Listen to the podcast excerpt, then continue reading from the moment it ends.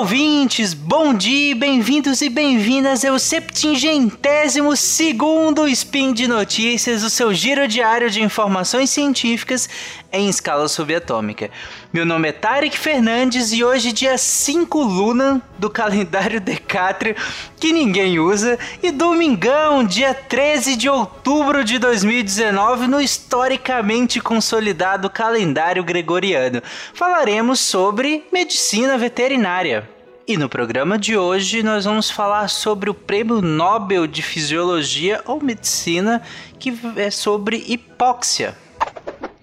Speed Notícias.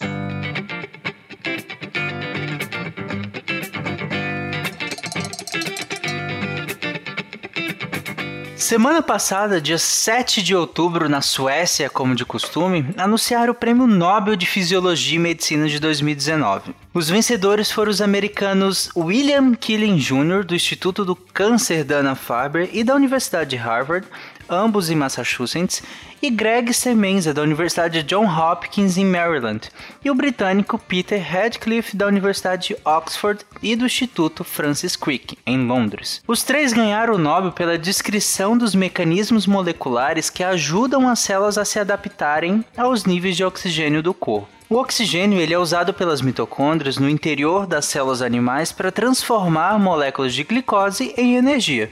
Lembra mitocôndria, uma organela citoplasmática que é como se funcionasse como uma usina dentro da nossa célula, usina de energia. Mas essa disponibilidade de oxigênio ela pode eventualmente diminuir, o que é definido como hipóxia. Essa redução no nível de oxigênio pode acontecer durante a prática de exercício físico ou quando o fluxo sanguíneo é interrompido, por exemplo, num caso de AVE, que é o acidente vascular encefálico, ou mesmo quando você viaja para uma região muito acima do nível do mar, né?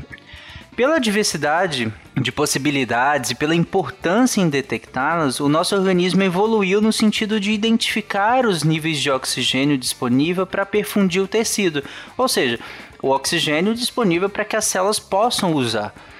Por exemplo, nas artérias carótidas, nós temos receptores que detectam essa queda de oxigenação e ativam mecanismos compensatórios, aumentando a frequência cardíaca, aumentando a frequência respiratória, por exemplo, entre outros mecanismos. Outro mecanismo é o que envolve o hormônio eritropoetina em condição de hipóxia, o rim ele vai produzir a eritropoetina, que vai estimular a medula a produzir mais hemácias, que são as células que transportam o oxigênio no nosso sangue.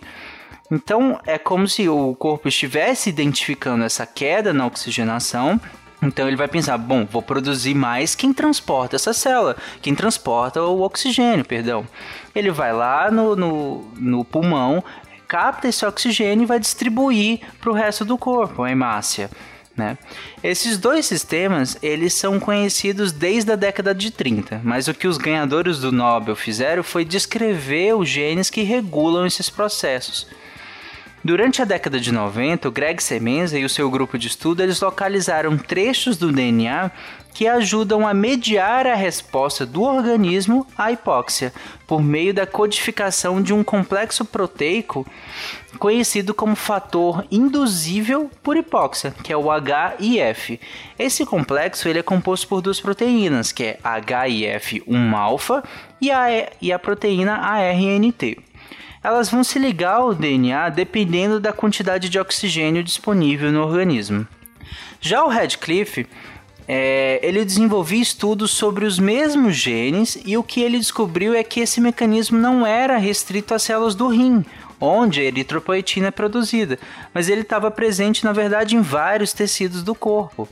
Por exemplo, o HIF1-alfa ele é estudado muito no contexto da osteoartrite, porque ele desempenha um papel fundamental na manutenção da homeostase por meio da indução da expressão de uma variedade de genes que codificam proteínas para aumentar a disponibilidade de oxigênio e nutrientes até níveis homeostáticos para as células da cartilagem, ou seja, os condrócitos.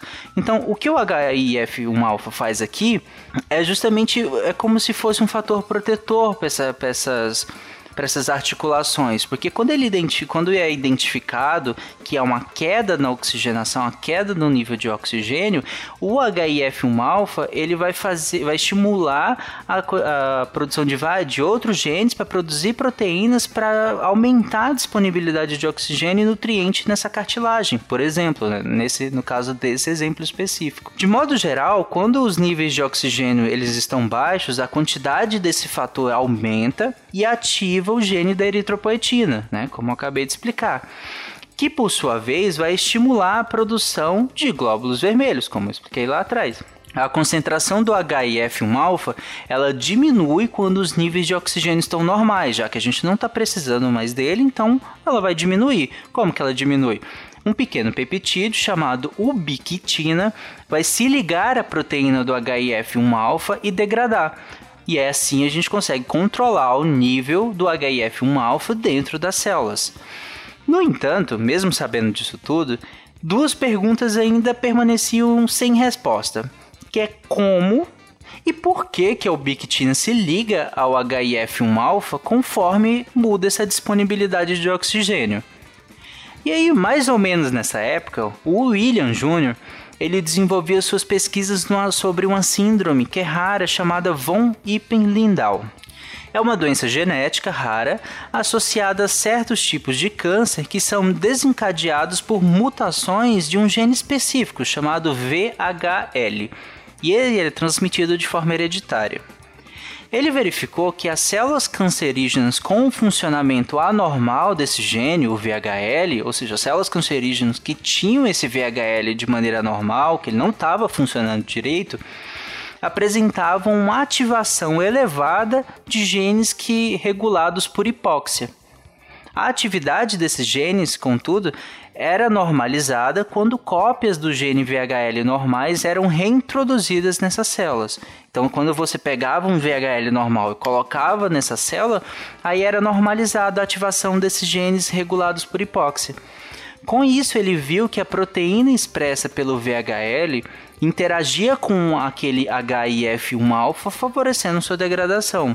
Ou seja, as células cancerígenas elas acabavam propiciando que o VHL fizesse uma ativação muito grande desses genes que são regulados por hipóxia, como se no sentido de proteger a célula neoplásica da hipóxia, né? Como se eh, a célula ela fizesse isso anormalmente para se proteger em regiões do corpo que já tem baixa saturação de oxigênio, ou seja, tem baixa é, oferta de oxigênio.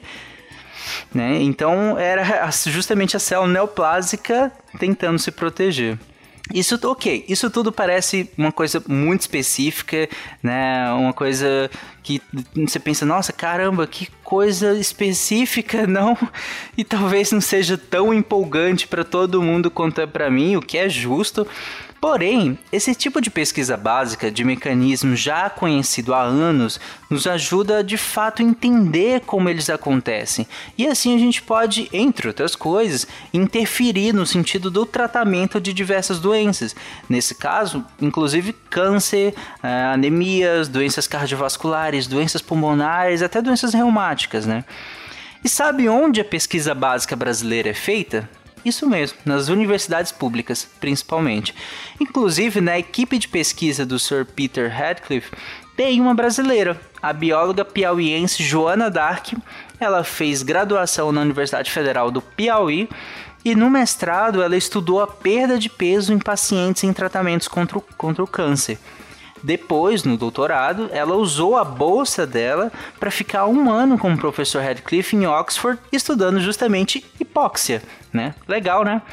É justamente essa a balbúrdia que nós fazemos nas universidades brasileiras. E por hoje é só, eu lembro que todos os links comentados estarão no post. Entra lá, deixa o seu comentário também, sua crítica, seu elogio. Você ficou com dúvida de algum mecanismo específico? Vai lá, comenta, eu explico melhor. Ou eu indico algum artigo que explique muito melhor. Eu vou deixar alguns também explicando alguns mecanismos interessantes. E dessa vez, além de lembrar vocês do patronato do SciCast, eu preciso dar um pequeno recadinho bem rápido. Eu não vou me alongar muito, porque, sério, é muito fácil de usar a Promobit. Sabe tudo aquilo que você está enrolando para comprar, porque não tem tempo de ficar pesquisando as melhores ofertas e sabe que na semana seguinte a sua compra vai achar uma oferta de metade do preço e frete grátis? Pois é, entra lá na Promobit, procura a melhor oferta ou então já vai direto para a lista de desejos e é só esperar que eles vão te avisar quando estiver em promoção. Pronto, é isso, é muito simples, sério. Um grande abraço e lembre-se de usar fio dental, comer beterrabas e amar os animais. Até amanhã, ou não.